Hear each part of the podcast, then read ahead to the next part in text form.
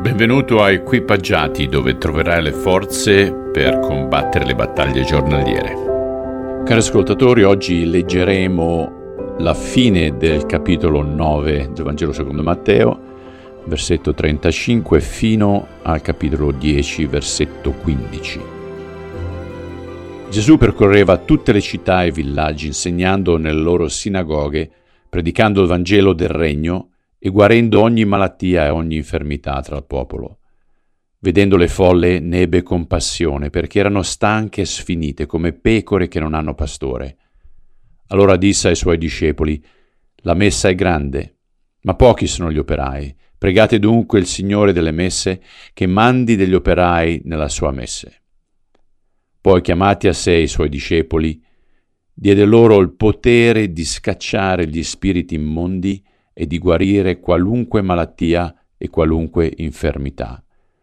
I nomi dei dodici apostoli sono questi. Il primo Simone, detto Pietro, e Andrea suo fratello, Giacomo di Zebedeo e Giovanni suo fratello, Filippo e Bartolomeo, Tommaso e Matteo il pubblicano, Giacomo d'Alfeo e Taddeo, Simone lo zelota e Giuda d'Iscariota, quello stesso che poi lo tradì. Questi sono i dodici che Gesù mandò, dando loro queste istruzioni. Non andate tra i pagani e non entrate in nessuna città dei Samaritani, ma andate piuttosto verso le pecore perdute della casa di Israele. Andando, predicate e dite il regno dei cieli è vicino. Guarite gli ammalati, risuscitate i morti, purificate i lebrosi, scacciate i demoni, gratuitamente avete ricevuto, gratuitamente date. Non provvedetevi d'oro, né d'argento, né di rame nelle vostre cinture, né di sacca da viaggio, né di due tuniche, né di calzari, né di bastone, perché l'operaio è degno del suo nutrimento. In qualunque città o villaggio sarete entrati, informatevi se vi sia qualcuno degno, e lì rimanete finché partirete. Quando entrerete nella casa, salutatela. Se quella casa ne è degna, venga la vostra pace su di essa. Se invece non ne è degna, la vostra pace torni a voi.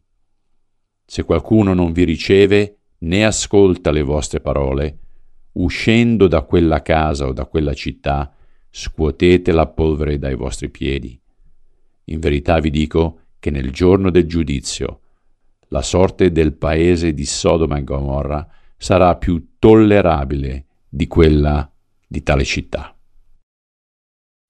Allora abbiamo appena letto che Gesù continua ad insegnare nelle sinagoghe una nota veloce. I preti erano quelli che facevano sacrifici nel Tempio. Le sinagoghe erano i luoghi di culto e tipicamente vediamo i farisei, vediamo gli scribi, vediamo i rabbis, gli insegnanti che predicano. E infatti Gesù Cristo, lo stesso, predicava come rabbi all'interno delle sinagoghe. E alla conclusione del capitolo 9 notiamo qualcosa di bello. Gesù ha pietà e compassione per la folla. E quella parola in greco è mosso con le parti interiori. Fondamentalmente significa il suo cuore, le sue viscere erano rotte per la folla che vedeva come pecore senza pastore. E quello era un riferimento al profeta Geremia che vedeva tutto Israele come tale. E quanti di noi provano questo tipo di sensazioni, di emozioni per i nostri simili? Lui chiama operai al campo perché la messa è abbondante e tu e Dio siamo parte di quella forza di lavoro. Alcuni di noi sono pagati perché lo facciamo a tempo pieno, ma tutti noi credenti siamo chiamati ad avere le viscere rotte per le pecore smarrite che ci circondano. E la nostra motivazione è l'amore attizzato dalla preghiera. Queste particolari pecore sono pecore abbandonate dai pastori senza scrupolo di Israele. Quindi Gesù manda i suoi discepoli ad annunciare il regno a coloro che sono stati trascurati dalla leadership di Gerusalemme, che in realtà implica tutto Israele. Gesù ne sceglie dodici a simboleggiare le dodici tribù di Israele tra quelli che lo seguivano da vicino, ma ordinò loro di non andare dai gentili. Perché? Penso che sia una questione di priorità e di tempistica, perché l'Apostolo Giovanni afferma che egli venne tra i suoi e i suoi non lo ricevettero. Quindi prima deve raggiungere i suoi, cioè gli israeliti, ma dopo la resurrezione vedremo che incarica i discepoli riempiti di Spirito Santo ad andare in tutte le nazioni. Gli apostoli, il termine significa inviati, dovevano duplicare ciò che Gesù stesso aveva fatto, annunziare il regno, guarire i malati, risuscitare i morti, purificare gli impuri, scacciare i demoni. E questa missione era per l'apprendimento pratico, poiché dovevano farlo da soli, due a due. Il maestro voleva che mettessero in pratica la fede, sicché niente provviste, niente gioielli appariscenti, solo dipendenza da Dio come sostentatore. L'ospitalità era un mandato culturale in tutto il Medio Oriente, tuttavia non era sempre praticata e pertanto se fossero stati rifiutati avrebbero dovuto scrollarsi di dosso la polvere come simbolo di disprezzo, proprio come avrebbe fatto un ebreo quando non voleva lasciarsi contaminare dalla polvere e dalla sporcizia dei pagani. Noi come cristiani siamo responsabili di annunciare Cristo come Signore con tutti i mezzi a nostra disposizione usando i nostri doni e le nostre capacità. Ma non siamo responsabili di come o perché le persone ci rispondono.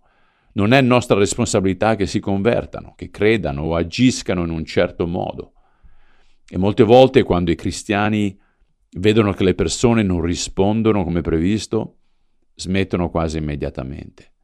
E dobbiamo staccarci dai sentimenti di rifiuto personale e dobbiamo farlo per essere efficaci per il regno. La chiamata è di uscire nella potenza dello Spirito Santo e proclamare la buona novella, lasciando però i risultati a Dio. E in questo modo non possiamo essere responsabili del rifiuto né tantomeno prenderci il merito per i risultati positivi. Oggi abbiamo una doppia riflessione. Quando è stata l'ultima volta che hai avuto compassione, che ti sei spezzato per coloro che intorno a te stanno soffrendo in molti modi diversi. Può indicare un singolo episodio o una persona in particolare. E secondo, hai paura di condividere la tua fede per via della reazione negativa degli altri? Signore, abbiamo appena letto che tu hai mandato i tuoi a predicare, ad annunciare la buona novella e questo è quello che ci chiami a fare ancora quest'oggi attraverso la potenza del tuo Spirito Santo. Carissimi, un forte abbraccio e a domani. Ciao.